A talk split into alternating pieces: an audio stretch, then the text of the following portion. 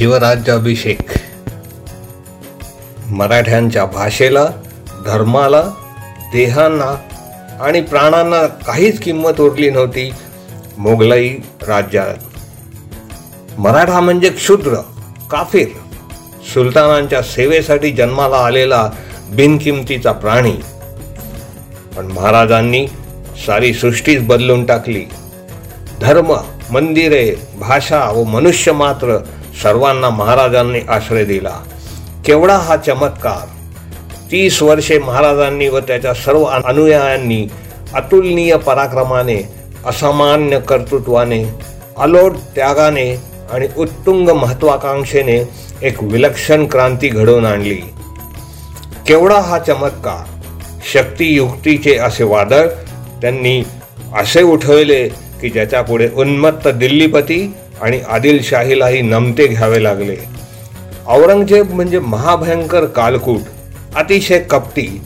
औरंगजेबाचे हल्ले प्रतिहल्ले असे अनेक विषारी डाव उधळून महाराज यशस्वी झाले.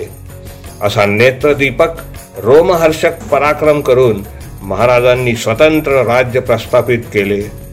तरीही आमच्याच काही लोकांना शिवाजी भोसले आपला राजा आहे असे वाटत नव्हते. बादशाह व त्याचे सरदार लोक महाराजांची भीती बाळगून होते पण तरीही ते महाराजांच्या स्वराज्याला राज्य म्हणाव्यास तयार नव्हते. या सर्व गोष्टींची जाणीव मा महाराजांना वारंवार होत असे. एवढे जीवापार प्रयत्न करून हे स्वराज्य निर्मिले तरीही लोकांची मने डळमळीत आहेत याची राजांना खंत होती. आपल्याला कोणी राजा महाराजा म्हणावे ही महाराजांची हाव नव्हती.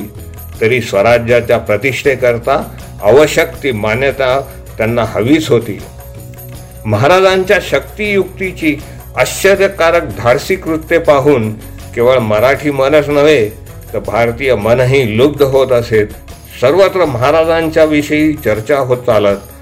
अनेक विद्वान कवी शास्त्री पुराणिक योद्धे मुसद्दी महाराजांच्या पदवी निष्ठापूर्वक सेवा करीत होते. जे महाराजांना देवरूप मानित तरी पण स्वकीय जनता व परकीय सत्ताधीश यांना शिवाजी हा मराठ्यांचा सार्वभौम राजा आणि स्वराज्य हे मराठ्यांचे सार्वभौम राज्य आहे असे का वाटत नाही? याचा बोध कोणालाच झाला नव्हता.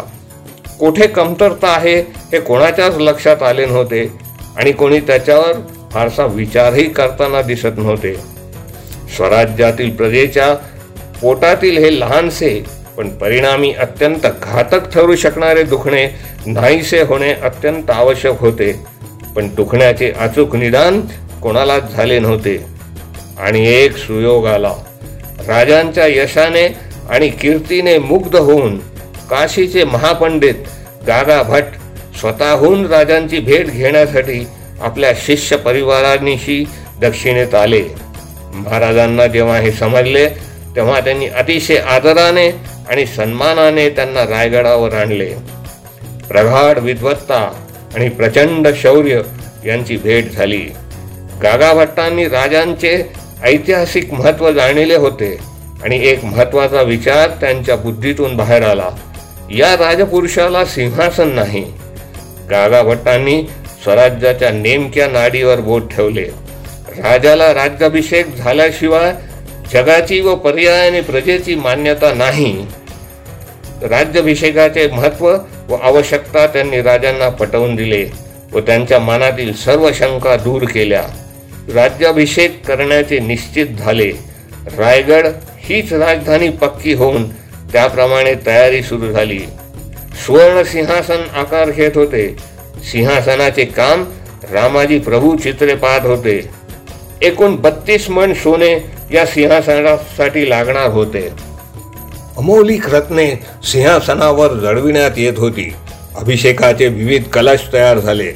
गागाभट्टांनी सर्व पंडितांच्या व महाराजांच्या विचाराने मुहूर्त निश्चित केला. एकोणतीस मे सोळाशे चौऱ्याहत्तर रोजी राजांची मुंज झाली व नंतर त्याच राण्यांशी राजांचे पुनर्विवाह सुद्धा झाले. शुक्रवार सहा जून सोळाशे चौऱ्याहत्तर रोजी राजे सिंहासनारूढ झाले. शिवाजी महाराजांची सुवर्णतुला झाली. तसेच सुवर्ण फुलांची वृष्टीही झाली. राजांनी जरी पटका भगवा झेंडाच ध्वज म्हणून निश्चित केला. अष्टप्रधानांच्या नेमणुका केल्या. एकंदर समारंभ अत्यंत वैभवशाली झाला.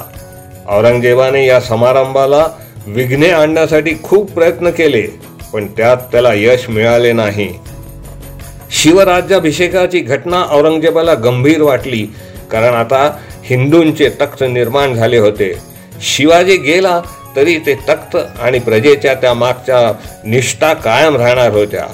पुढील इतिहास पाहिल्यास औरंगजेबाची ही भीती सार्थ होती असेच दिसून येते. रोहिडेश्वरावर घेतलेल्या शपतेचे चीज झाले. अजून पुष्कळ काम बाकी होते परंतु पायाभरणी पक्की झाली.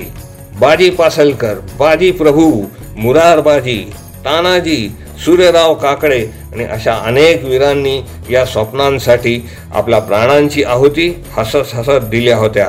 आता हिंदूंना एक नवे समर्थ आशास्थान निर्माण झाले होते.